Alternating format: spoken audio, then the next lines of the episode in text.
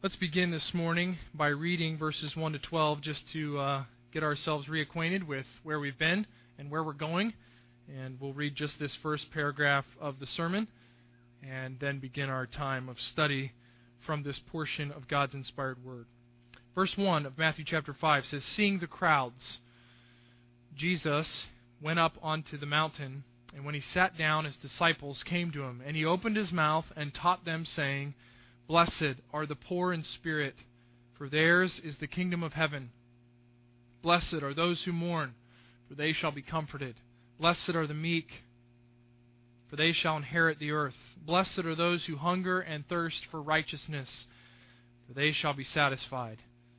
Blessed are the merciful, for they shall receive mercy. Blessed are the pure in heart, for they shall see God. Blessed are the peacemakers, for they shall be called sons of God. Blessed are those who are persecuted for righteousness' sake, for theirs is the kingdom of heaven. And blessed are you when others revile you and persecute you and utter all kinds of evil against you falsely on my account. Rejoice and be glad, for your reward is great in heaven. For so they persecuted the prophets who were before you. And in particular this morning, we're going to focus our attention back on Matthew chapter 5 and verse 6. Blessed are those who hunger and thirst for righteousness, for they shall be filled or they shall be satisfied. This will be our discussion this morning. I've entitled this morning's look at this beatitude as kingdom desperation, and I think we'll get to the reason for that in just a few moments there is, if you remember, by way of review, a logical connection to the Beatitudes as Jesus teaches them. There is the poverty of spirit, which is the fundamental common denominator of all kingdom citizens. They are all people who have realized their utter inability in and of themselves to gain any merit or to make any payment that would satisfy a holy God. They are utterly impoverished. They are bankrupt spiritually before God. That is the bottom line common denominator for all who are in the kingdom. Following right on the heels of that is the emotional response of those who have come to poverty in spirit, and that is the mourning over their sin and over sin in general before a holy God. Those who are poor in spirit will be the inheritors of the kingdom. Those who mourn will be comforted by the God of all comfort. And then the last time we studied in this section several weeks ago now, blessed are the meek, for they shall inherit the earth. Meekness is the relational response of the poverty of spirit and the mourning of the kingdom citizen. Meekness towards others, meekness in light of who God is, and then in light of who I am. So there has been a progression. One could not be singled out without the others. It would be folly for us as Bible students to take one of these Beatitudes and make it somehow superior to the rest, for they all fit into the package, into the description of the heart and the character of the kingdom citizens. And you remember, I hope, that this sermon is all about the kingdom of heaven, and it is all about your heart. These are not moral statements, these are not principles to live by. These are the characteristics of those who have been transformed from the inside out. These are the marks. These are the characteristics. These are the defining marks of the kingdom.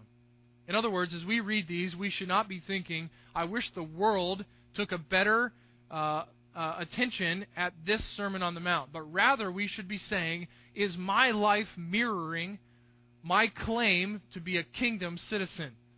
Are these the realities that are present within me? Because these are the heart characteristics of those who have been saved. You'll understand by reading these that these are not commands. They're declarations by the Messiah King, Jesus, who Matthew introduced in chapters 1 to 4.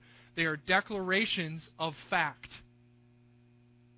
They are realities. They are present realities in the life of those who make up the kingdom that he rules as Master and Messiah. And so, in the logical flow, we come now to verse 6 Blessed are those who hunger and thirst for righteousness, for they shall be satisfied.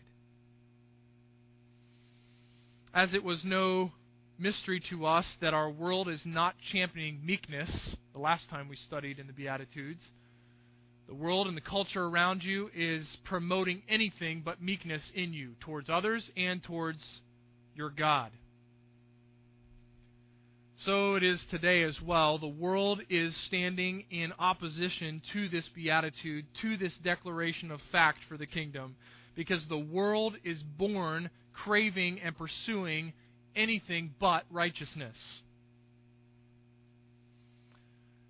As a whole, we use the word hedonism. Hedonism is the philosophical approach to life that pursues temporal happiness and pleasure as the end of man's existence. The world around you is pursuing, it is craving, it is hungering and thirsting, it is desperate for happiness. And yet, happiness, we will find, is the byproduct of the one who hungers and thirsts and is desperate for righteousness. Every person you and I included, is born selfish by nature. We are looking out for number one. And that selfishness in us, that is a part of our sinful, fallen nature, demands that we be taken care of, that we be made happy as a first priority. You know this is true. Um, you care for yourself well. We are all walking testimonies of our care for our own being. That is an innate part of who we are. And the culture around you is craving for contentment and for joy. And all of their pursuit of happiness is absolutely futile because these characteristics are not present as a part of their existence. They have never been brought to poverty in spirit. They have never been brought to mourning over sin, spiritual mourning. They have never been brought to meekness before others and they surely have never been brought to the place of hungering and thirsting for righteousness. They'll search, but they'll never find it. The king is speaking of yet another quality of the kingdom citizen. So here's how we're going to break this up. We're going to study just one verse again this morning, one beatitude, and I want to divide it into the four qualities that make up this beatitude. So just for the sake of helping you and really more than that, for the sake of helping me explain it to you in a logical fashion that makes some sense, we're going to look at the four qualities of this fourth beatitude. We're going to look at the condition of kingdom desperation. We're going to look at the descriptions of kingdom desperation. We're going to look at the obsession or the object of kingdom desperation. And finally, to stay with the shuns, we're going to look at the fruition of kingdom desperation. Stop laughing, even under your breath. Fruition is a real word. I didn't make it up. It means the conclusion of the matter. Okay? The result of this kingdom desperation. So we're going to begin with the condition of desperation. And really, this is review for us, if you've been with us through this study, because the condition, the, the setting for this characteristic is blessedness. It's the very first word in this beatitude. It's the very first word in all of the beatitudes. And we have talked extensively and we have reviewed extensively about this blessing that rests on the kingdom citizens.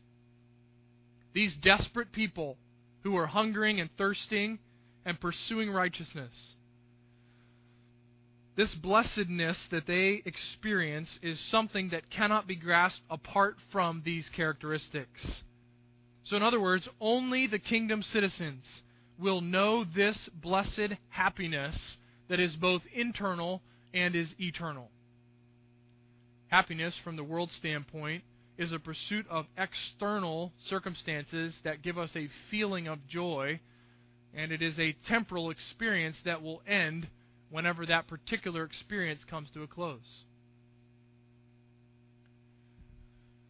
In the most difficult of illustrations, a drug addict is one who lives from high to high and who must feed more and more to continue that external putting on of an experience of elation or of distraction from the world as it is. And yet, the drug addict is no different in nature and at its core than any other person who is seeking and desperately pursuing happiness apart from the kingdom. It is just a seeking for a mountaintop experience that will crash and burn, and then another mountaintop, and then a crash and a burn. And yet, the citizens of the kingdom, those who have come to poverty in spirit, who mourn for their sin, who live in meekness, and who live in desperation for righteousness, are blessed. They're blessed internally, and they are blessed eternally. The world searches for happiness as an end but Scripture reveals that happiness, in the truest sense, is a byproduct of the proper pursuit of God and His righteousness. I don't know if that's getting old, but that is the consuming message of these Beatitudes. Your world around you, your family members who are not in Christ, your friends, your neighbors, those that you talk about the gospel with, if they are not in Christ, if they are not citizens of the kingdom, they are pursuing a futile pursuit. They will never be blessed, and they will never know true joy and happiness apart from the kingdom of our Lord Jesus Christ. That's the condition of this desperation. It is a happy desperation. And that's the paradox, right? That's the constant paradox. These are people that are most blessed, and yet the characteristics of their life would be, by the world's estimation, miserable characteristics. You are happy if you are destitute, utterly impoverished. You are truly happy when you are mourning, that is, grieving. You are truly happy when you are setting aside yourself in meekness before others. You are happy when you are desperately, desperately seeking, thirsting, and hungering for righteousness. The world says the opposite. You are happy when you are richest and most elevated in your own eyes. You are happy when you ignore sin and live as if there is no consequence for sin. You are most happy when you are a go getter and put yourself first. You are most happy when you know no hunger and no thirst and think that everything is okay. So Jesus sitting on a plateau in this mountain, gathers together a group of people who are following after him. His disciples sit down in front of him, and he opens his mouth and he speaks cultural and social idiocy. This doesn't make sense. These are counter-cultural principles. They are counter-cultural realities of the kingdom. And that hasn't changed even today. So the constant in these early declarations is that the kingdom citizen is a happy, blessed person, both internally and eternally. Secondly, then, we move forward quickly to the descriptions of this kingdom desperation. These are powerful descriptions. The descriptions are the next verse, the next words within the verse. Blessed are those who hunger and thirst. Hunger and thirst. This is the description, this is the illustration of the desperation of those within the kingdom for righteousness. And you say, that's not difficult. I can grasp that. Hunger, thirst. Right now, as I talk to you, my throat is dry. I am thirsty. I know that there's a bottle of water sitting right there. And my mind tells me, there's water there and your throat hurts. Why don't you drink it? I'm thirsty. You might be thirsty right now. If you're in the back rows, you might be more thirsty because you're in the raging inferno that is the back of this building. I can understand thirst. Many of you, it is 11:29. Your stomach is making you aware that if you go beyond 12:15, it will not be happy that you have not given it food. See, I understand hunger. Hunger and thirsting, as this beatitude describes them, are lost in translation.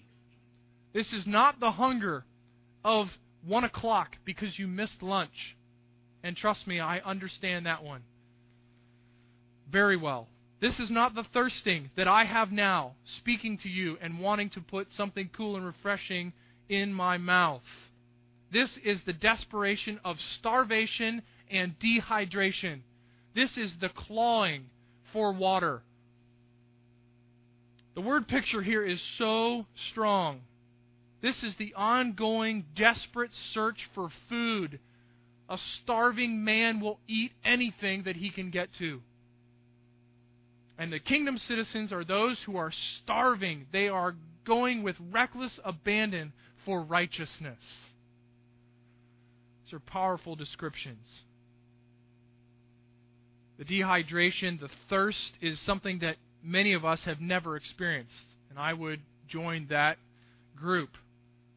Both on the hunger level and the thirst level, I have never known a day or two days or a week without a meal. One commentator recounted that during his seminary days, as a single guy, he ran out of food and money at the same time on several occasions. And in sinful pride, he didn't let anybody know. And so he went several days without food, and he got a little glimpse of what it was to hunger. Putting water into his system so that it would be deceived for a moment into thinking that it had gained nourishment. This thirst is not the desire for a cold glass of lemonade after you rake the leaves. That's not what characterizes or illustrates the kingdom citizen in their pursuit of righteousness. This thirsting, for all godly readers here, is a Louis L'Amour character stuck in the desert. His lips are cracked and parched. His head is frying from the heat exhaustion in the sun, and he is desperate to find that one well that some Apache long ago found that trickles fresh spring water out of the plateau. This is a desperation. This is an all consuming drive. And it is not a drive for physical nourishment. It is not a drive for, for, for joy. It's not a drive for bliss or happiness in a temporal sense. That is not the consuming passion of the kingdom citizen. They are not driven and consumed with themselves, they are driven and consumed with righteousness, a righteousness that comes only from God. They would do anything to find it. They would do anything to see it present in their lives. They are spiritually starving and dehydrated people who are aware of their desperate need for righteousness. That's the description of this kingdom desperation. That's the description of the truly blessed individual. I don't know about you, but if we just step back and in our little Christian culture, we're here with our Bibles open, we've been in the Beatitudes, we're okay with this. We're okay with this. And yet, if you'll just let it sink in what we're talking about here, that those who are most desperately aware of their need, those who are groping and grabbing for anything to get righteousness to be a part of their lives, are the happy people. That is foolishness from the world's perspective. Yet these are the words of the Messiah King. The King of this kingdom gives this declaration of fact. The happy citizens of the kingdom are those who are starving and dehydrated for righteousness. So, having seen the biblical data and the illustrations of this desperation, let's look thirdly then at the obsession or the object of this kingdom desperation. There is one singular pursuit for the kingdom citizen. There is one thing that will satisfy. And the kingdom is made up of people who have seen the error of chasing after anything else other than righteousness for true satisfaction. The kingdom is made up of those who have seen the temporal lie of Satan that you will be satisfied if you'll just do what I'm laying before you. If you'll partake in this immorality, you will find satisfaction and fulfillment. Sin is pleasurable for a season. The lie of Satan is that sin will satisfy eternally. The truth about sin is that it satisfies for a moment, and its consequences are for an eternity. And they are anything but blessedness and satisfaction. And so righteousness becomes the singular pursuit and obsession of those who are living in this kingdom desperation. They are starving and they are dehydrated for righteousness' sake. Now, it's important for us to ask a hard question What is this righteousness? There is one author in our New Testaments who has given us the most information that we would naturally think of when it comes to righteousness. Partake of my thirst. And that is the Apostle Paul. Turn over to 2 Corinthians chapter 5 for me, if you would, just for a second, and we'll look at these this one verse together, really as kind of a staple for Paul's use of the word righteousness. There are several uses for righteousness in Scripture, and Paul's is probably the one that you have thought of most or is most well known to many of you who have been students of the Bible for any amount of time. 2 Corinthians chapter 5, we find verse 17, which is a very familiar and beloved verse. Therefore, if anyone is in Christ, he's a new creation. The old things have passed away, and behold, all things have become new. Then we come down to verse 21, and Paul says this For our sake, God the Father made him that is Christ, for our sake he made him to be sin, who knew no sin. That is, he placed the sin of all who would believe on the Savior. So that, here's the reason why he did it.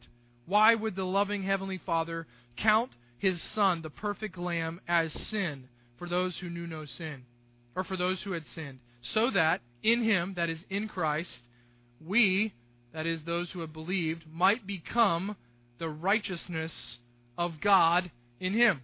So that in Him we might become the righteousness of God.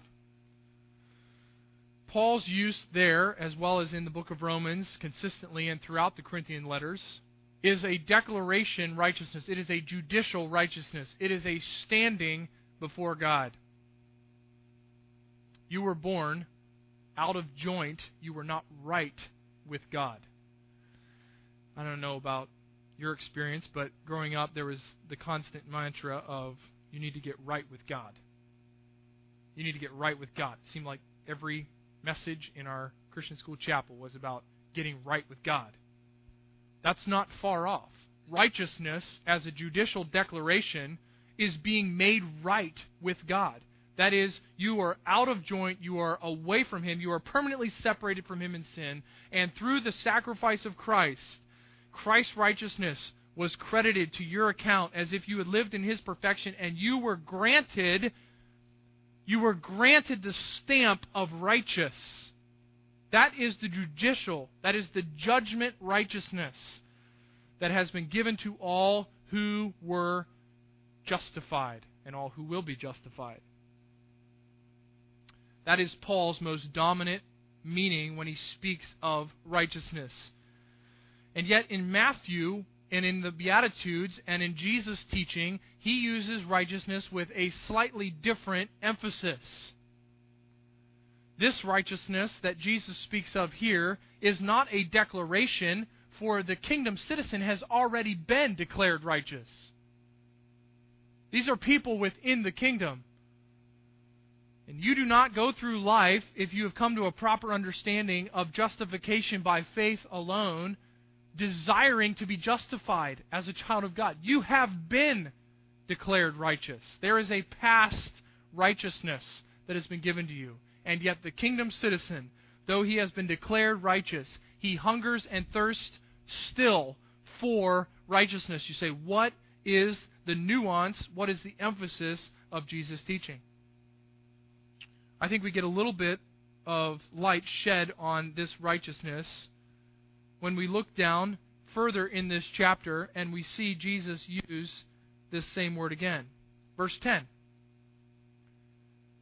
Blessed are those who persecute you for righteousness' sake. So people are persecuted for this righteousness. And then you go down to verse 20. For I tell you, and this is really the central theme of the Sermon on the Mount. For I tell you, unless your righteousness exceeds that of the scribes and Pharisees, you will never enter the kingdom of heaven. So Jesus says, there is a righteousness that could be measured in a human sense by those who live with the law as their highest priority, right? The Pharisees and scribes were religious leaders of the Jewish nation. They were considered to be the most holy people in their culture. And Jesus says that holiness will get you nowhere. Your righteousness must exceed theirs. What that does for us is it sheds light on the fact that Jesus' emphasis in verse 6 and in verse 10 and in verse 20 of Matthew chapter 5 is on the ethical application of righteousness to our lives. What, what are you talking about? Jesus is speaking about your daily holiness, your pursuit of obedience, your pursuit of sanctification that is being made holy progressively through this life. The kingdom citizen is one who has been declared righteous and whose life is marked by a craving, a desperation for an ongoing ethical righteousness in their lives, to see the Word of God lived out, to see the gospel active in their existence. This is their priority. It is a behavioral righteousness that is desired here by the kingdom citizen. We talk a lot in our modern Christianity about wanting certain things for our lives or for the lives of others. I just really want to get closer to God this year. I just really want to see maturity. I want to see different things. Or we're really hoping that in their life, we're going to see a real draw towards God this year in a special way. I really want to see my life uh, more in tune with God's mind. And yet, this beatitude points us back to something that's very uncomfortable for us, and that is a righteousness that is external as the fruit of the internal declaration that has been made. In other words, the hunger and thirst and priority of the kingdom citizen is a life that is lived in obedience to the revelation of God's Word. This is unpopular. It's hard to believe, but we as Christians have lost the priority of obedience, of external reality and fruit of what has happened on the inside. The kingdom citizen is one who starves and is dehydrated and craves and is desperate to see the righteousness that has been declared because of the sacrifice of Christ lived out in their daily existence.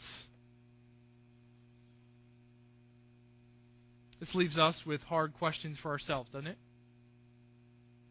What is it that I hunger and thirst for? What is it that drives my existence? What is it that drives your existence? I mean day to day. I mean every day but Sunday when we put on our our special church outfit, whatever that is. You've all done well. Put on our special church mindset. We may read our scriptures more intently. I mean Monday to Saturday. What drives you? What do you crave? Say, how will I know what I crave? You can know what you crave by what you give your time and attention to and the results that you're looking for.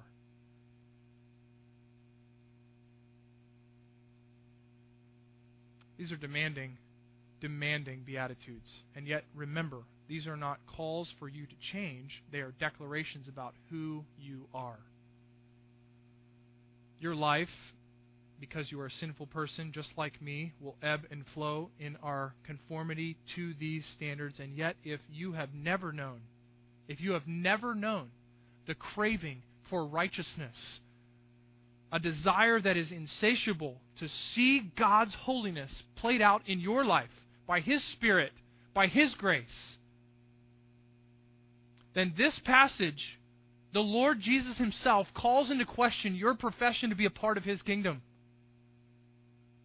There are no kingdom citizens who have not come to the end of themselves and been poverty and seen the poverty of spirit. There are no kingdom citizens. Nobody is going to heaven who hasn't mourned over their sin, who hasn't lived their meekness because of seeing God for who He is. And there is nobody in the kingdom who is not marked by a desire to see obedience and righteousness lived out in their lives.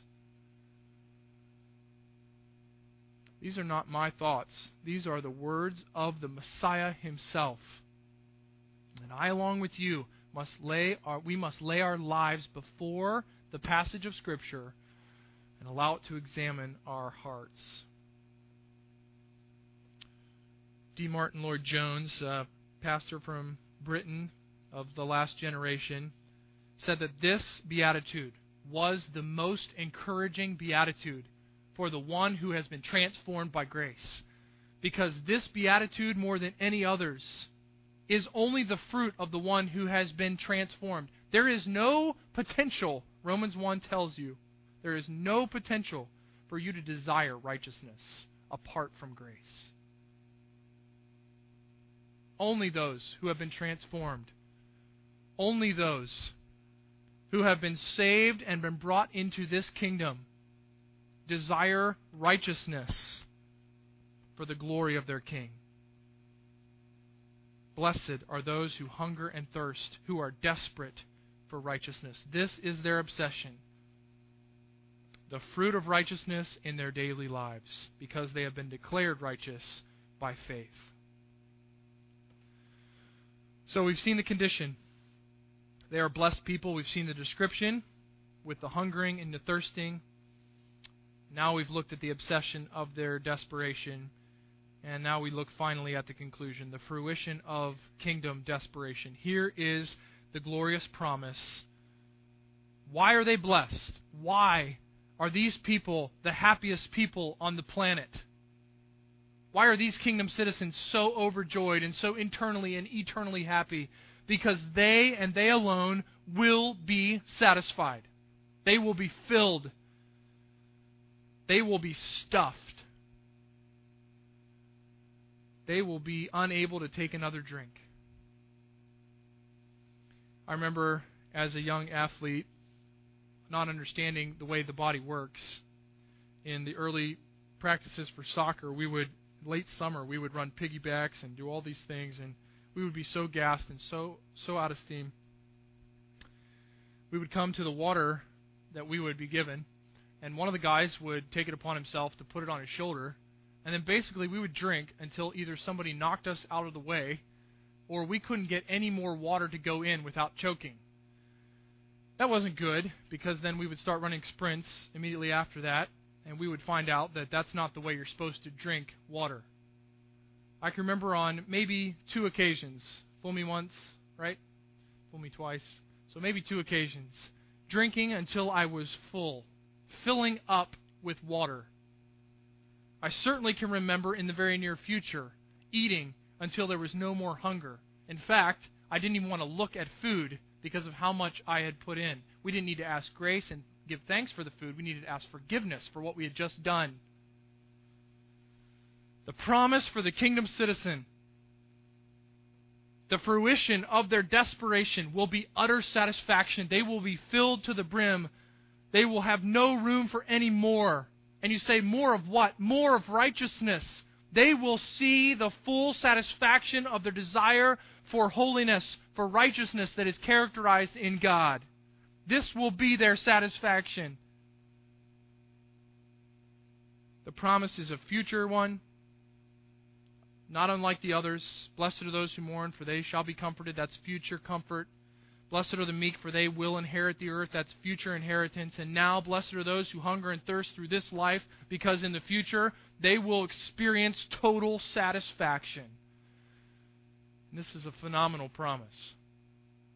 Because no one else, no one but the kingdom citizen will experience total and complete satisfaction. Kingdom citizens are desperate for righteousness and happiness, and satisfaction are theirs alone. Now, it's interesting because your life and my life as kingdom citizens is marked by this hunger and this thirsting. We desire to see righteousness played out in our lives. We desire to see God's work active in us. And we go through this life, and it seems the more we desire to see God's righteousness, the more we desire to see God's righteousness. The more we see fruits of grace, the more we desire fruits of grace. In Philippians chapter 2, the Apostle Paul is speaking here to the Philippian church, and he, he is commending them, and he says, Therefore, my beloved, as you have always obeyed, so now, not only as in my presence, that is, not only when I was there with you, but in my absence, much more, work out your own salvation with fear and trembling. That is, live out. The word for work is where we get our concept of energy. Work out. Give life to your salvation with fear and trembling. That is, with awe and fear of God. For it is God. Here's why you are to be living with an insatiable desire. For it is God who works in you, both to will and to work for his good pleasure.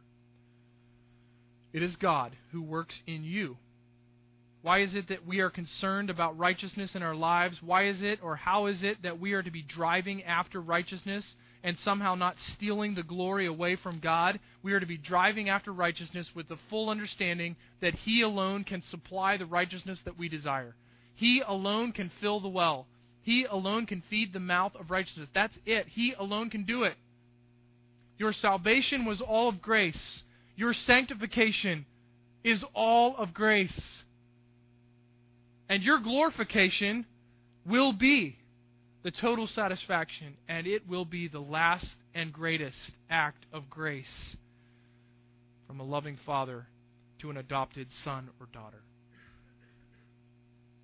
Kingdom citizens, they hunger and they thirst, and they will be satisfied. There is a past event of satisfaction of the righteousness needed as the stamp is placed upon you, there is a present pursuit of righteousness in our daily lives, and there will be a future culmination of righteousness as we live without sin, without sin's influence, without its presence, without its power, in new bodies that are not sin riddled, in a new heaven and in a new earth that will know no presence of sin, we will be satisfied. This is the promise for the kingdom citizen. There is the theme of satisfaction from God to sinful humanity throughout the Psalms. Many of these we've read them so many times that we take them for granted. Psalm 23, you know this by heart. The Lord is my shepherd. And then we just say this and move on without even a thought. I shall not want. That is, the Lord will completely satisfy me. He will be my all. He is all that I need. He is the only source. He is my shepherd. And as a sheep in his pasture, I will never go hungry. Ever. Not only will I not go hungry, I'll never know hunger. I will not want. Verse 5 You prepare a table for me in the presence of mine enemies. You anoint my head with oil. My cup overflows. I am filled to the brim, and I am running over because you are my God. Psalm 34 continues this theme. Verse 10 The young lions suffer want and hunger, but those who seek the Lord lack no good thing. God is the satisfying God, He is the supplying God. And then Psalm 107, verse 9 and this is probably the most potent illustration in the Psalm. Psalm 107, verse 9. Speaking of God, verse 8 says, Let them thank the Lord for his steadfast love, for his wondrous works to the children of man. Why? For he satisfies the longing soul, and the hungry soul he fills with good things. He satisfies the longing soul, and the hungry soul he fills with good things. Are you hungering? Are you desperate for righteousness? Are you thirsting and dehydrated and desperate for righteousness? That's the only the only people who live in that reality are the kingdom citizens and they have come to the right place. They are happy people because in their hunger and in their thirst they have the guarantee of satisfaction. God's wrath has been satisfied, satisfied in the past. Our desire for ongoing righteousness in our lives is satisfied with fruits of grace, and yet we desire more and more and more because we look to the promise of this beatitude, the future fulfillment of total satisfaction in the presence of our Lord. So that leaves us with some questions. What do you hunger and thirst after today? I thought it was striking last week when David was preaching to us in the morning. I ask you again, just because of how hard it hit my heart, if every believer within the body of Christ was hungering and thirsting for what you hunger and thirst and drive after, how strong would the church of Jesus Christ be? How much would we mirror the kingdom of our Lord as seen in the Beatitudes? What is the desperate pursuit of your existence? Is it your own comfort? You'll never find it. Is it possessions? I watched a little video clip last night from Hollywood a friend of mine planning a church and asking people on the street what gets them, why do they get up in the morning? And one little girl, she's probably maybe college age, maybe high school, late high school, early college, she said, I don't know, to go to work and to have a good time. And she didn't feel that there was any sadness in that life, and yet that is the mark of all who are outside the kingdom. So I ask you, what are you desperately pursuing in your existence? Do you experience the kingdom promise of satisfaction? Is your hope and is your joy and is your sense of, of fulfillment and satisfaction found as you see the fruition of righteousness in your life? Those who desperately seek righteousness are blessed, for they will get the satisfaction they so deeply desire. These are the words of the King about his kingdom citizens. And they must drive us to examine our hearts and to pursue these realities as those who follow after Jesus as King and Messiah.